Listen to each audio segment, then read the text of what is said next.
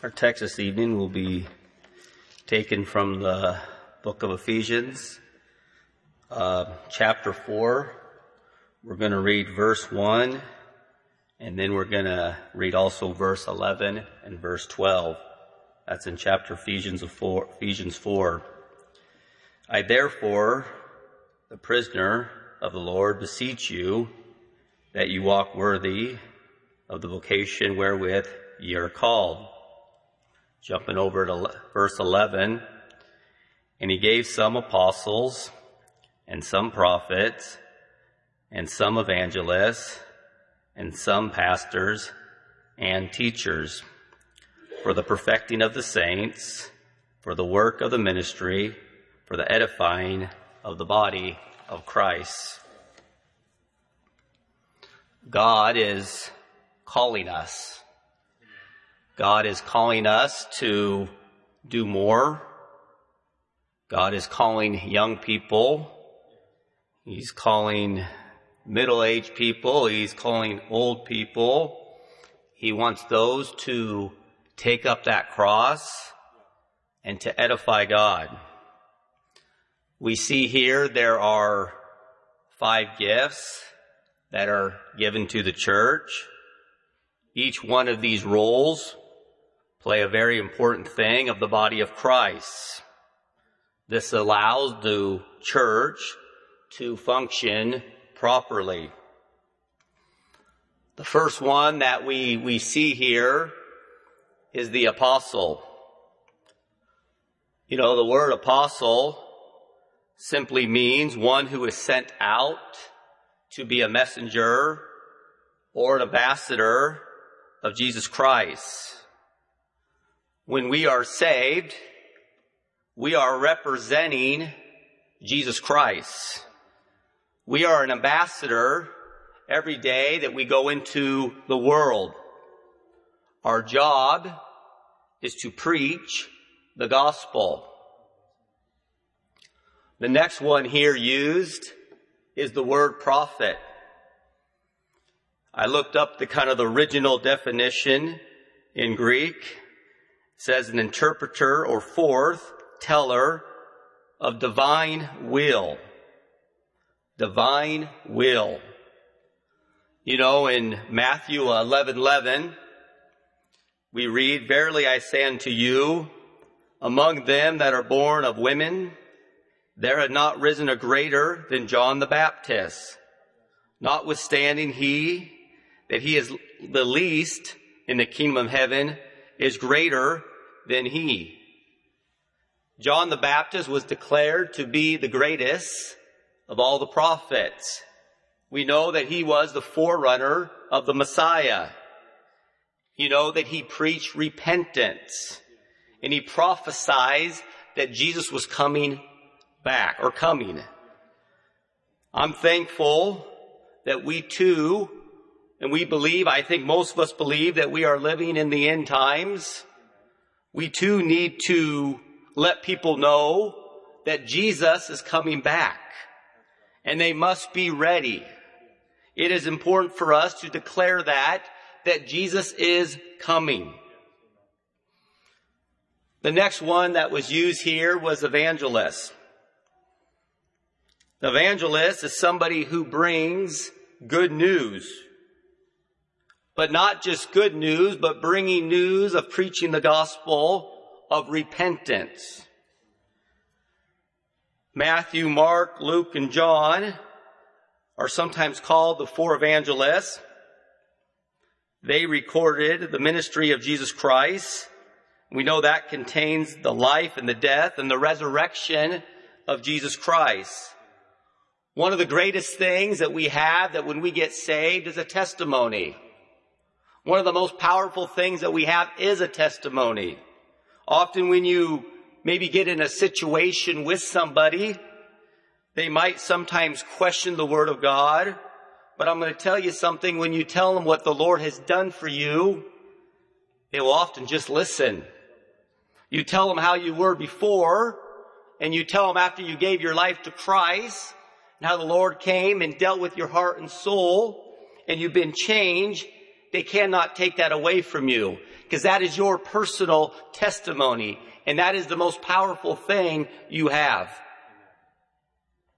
The next one here is pastor. The Greek word is pomen. It's meaning shepherd. A shepherd is a feeder of the flock. He is a protector and he is also the ruler of the flock. Isaiah 40:11 He shall feed his flock like a shepherd. He shall gather the lambs with his arms and carry them in his bosom, and he shall gently lead those that are with young. You know, a shepherd, it's a great responsibility.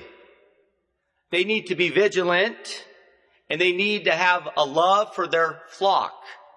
And that love goes 24 hours a day, seven days a week, 365 days a year. They have to be vigilant and they have to love their flock. That word feed means to take responsibility for the needs of the flock. You know, we still, we also have responsibilities. That word also shepherd. Shepherds see, they see value in a soul. And they hold that soul close to their heart. Do we see value in souls? Do we see value when we see somebody that is lost? Are we being that shepherd? You know, when I, I think of something of value, I've mentioned this before, but as a kid, we, I collected baseball cards. I don't think a lot of people collect baseball cards anymore, or any cards anymore. In the late 80s and uh, early 90s, we believed that those cards were going to be worth something. They, they ended up being worth very little. But I did remember one thing that when you got a card that you believed to be valuable, you would put it in a little plastic case. And then if you got a card that you believed to even be more valuable, you would put it in a little harder plastic case. I remember one time my dad bought me a, an er, Ernie Banks card. It was probably from like the 50s. And I remember that card, it came in two pieces of plastic with four screws, one on each corner, because we believed that to be valuable. We wanted to protect it and believe that by protecting it and protecting the corners, that one day that card would have value. We want to look at souls the same way. As Christians, we want to see lost souls and we want to see the value in those souls. The fifth one here is a teacher. A teacher is an instructor of knowledge and also the Bible scripture. This could be maybe a Sunday school teacher, maybe somebody who uh, leading a, a Bible study. James 3 1 reads, My brethren, be not many masters, know that ye shall receive the greater combination. The word there, master, means teacher or instructor. Greater condemnation means you will be judged more strictly. You know, one thing that when you, when you Hopefully when you get saved, you, you get a hunger for the Word of God. When I got saved at 16 years old, the first thing I did, went out and bought myself a, a new Bible. I've mentioned this also before that I wanted the biggest one they had at the store. So I found the biggest one. It also had very large print in that Bible. I realized later that large print was for those who had trouble seeing I had no trouble seeing, but I just wanted to buy the biggest Bible. But one thing that that Bible had, it had it in the front and the back of it. One part it had, it had the 23rd Psalms. It had the Beatitudes. It also had the Ten Commandments. And I remember taking time memorizing those scripture and those verses. We don't want to just read the Word of God. We want to become a student of the Word of God. We want to take the Word and we want to apply the Word of God to our lives. A teacher also takes care of teaching the truth and not their own opinion. We want to make sure that we teach the Word of God. I'm thankful that we can come to a church that teaches the Word of God. You know, we want to be careful that we preach God's version and not our version. God, we want to make sure that we allow the Lord to speak to people's hearts. And our job is just to be that ambassador and show that love and that kindness and let the Holy Spirit lead them. You know, we also want to make sure we don't contradict the Bible. We want to make sure that we not just do as I say, not as I do. We want to make sure that we're doing what we are preaching or what we are teaching because we are an ambassador of Jesus. I always, I, I tell my son, I, I call them the, the basketball dads. They always sit on the sideline and then they say little comments back and forth between maybe to their, their sons. And often I will hear them say, you know, you need to run a little faster or when you get home, we're going to have to make you do more push-ups. And what's, I, I, I kind of joke around at the house with my kids on this, and I, tell them I, I look at a lot of those dads, and I don't think they've done a push-up in 20 years themselves. They're, they're giving their kids really, really good advice. The things they're telling their kids would be the right thing to be a better athlete, but they're not heeding to their own advice. We want to make sure when it comes to spiritual things, if we want our kids to to go further in the gospel as parents, we want to make sure that we're living the way that God would want us to live. We want to make sure that we're following the Word of God and that we are teaching the whole Bible to our children. The last part here I, I kind of want to go over. I think there's two great examples um, in First Kings chapter uh, 19, we, we see the life here of Elijah, and we also see the life of Elisha. The question could be asked, what makes us qualified? 2 Timothy 2 verse 21, if a man therefore purge himself from these, he shall be a vessel unto honor. It said sanctified, meet for the master's use, and prepared for every good work. You know, we see here in chapter 19 that Elijah was starting to burn out. He was starting to, uh, to feel bad for himself to the point that he even traveled, it says 40 days and 40 nights away from what he believed to be a problem. He believed that he was going to be killed. He believed that there was nobody left serving God. We know that both of those statements were false. You know, sometimes we, we make things up in our own head. We, I, I truly do believe that God had protected Elijah up to that point. God was going to keep protecting him. We do know later God let him know that there were 7,000 others in Israel that had not bowed down either. So truly Elijah at this point was not alone. And I like what God asked him. He says, what are you doing here? How did you get so far away from a great victory that you just had earlier? Now you've traveled, I, I looked it up. I mean, if you went 40 days and you travel an average of, they said maybe 15 to 20 miles per day, he could have easily been a couple hundred miles away from where he should be. But, uh, you know, we want to make sure that we are not running from the call of God. And when God is asking, where are we at? That we are where the Lord wants us to be so we can be used. And what's even sadder about this, God asked him twice, where are you at? And he gave him the exact same answer twice. But I do like the response that we see with Elijah. In 1 Kings 19, 19, it says, So he departed thence and found Elisha, the son of Shaphat, who was plowing with twelve yokes of oxen before him.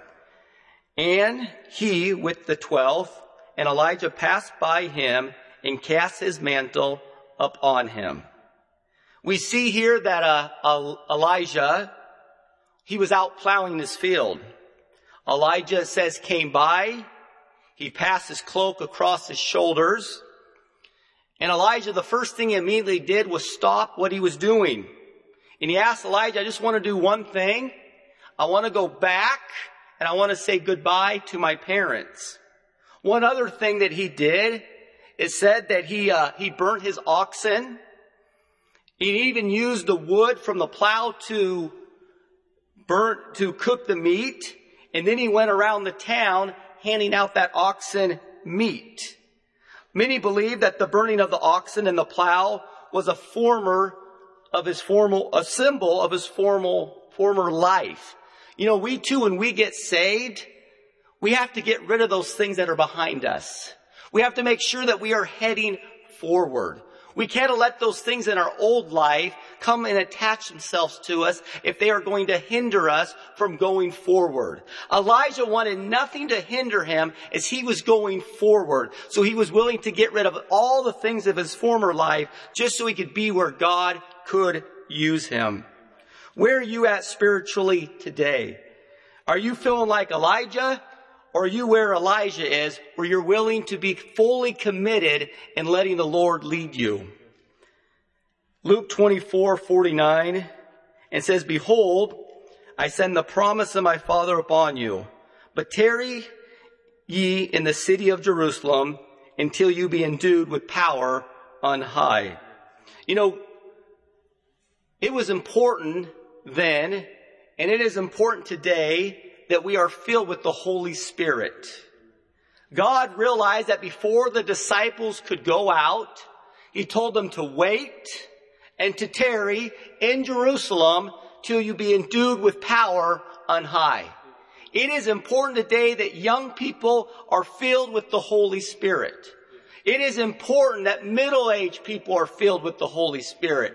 It is important that older people are filled with the Holy Spirit. We need young people. We need all ages. If we want to go forward and we truly want to be able to use, be used of God the way that God wants us to be used, we must be filled with the Holy Spirit. God knew how important it was for them that before they even could leave, you must be filled with the Holy Spirit. And we know that the day of Pentecost, where I think about 120 were up there, the Holy Spirit came down and filled them. And we've seen a boldness about them. We need that boldness upon our life. We need to have that Holy Spirit tonight upon our life. If we are not where God wants us are tonight, or we are not where God wants us to be tonight, we need to get lined up.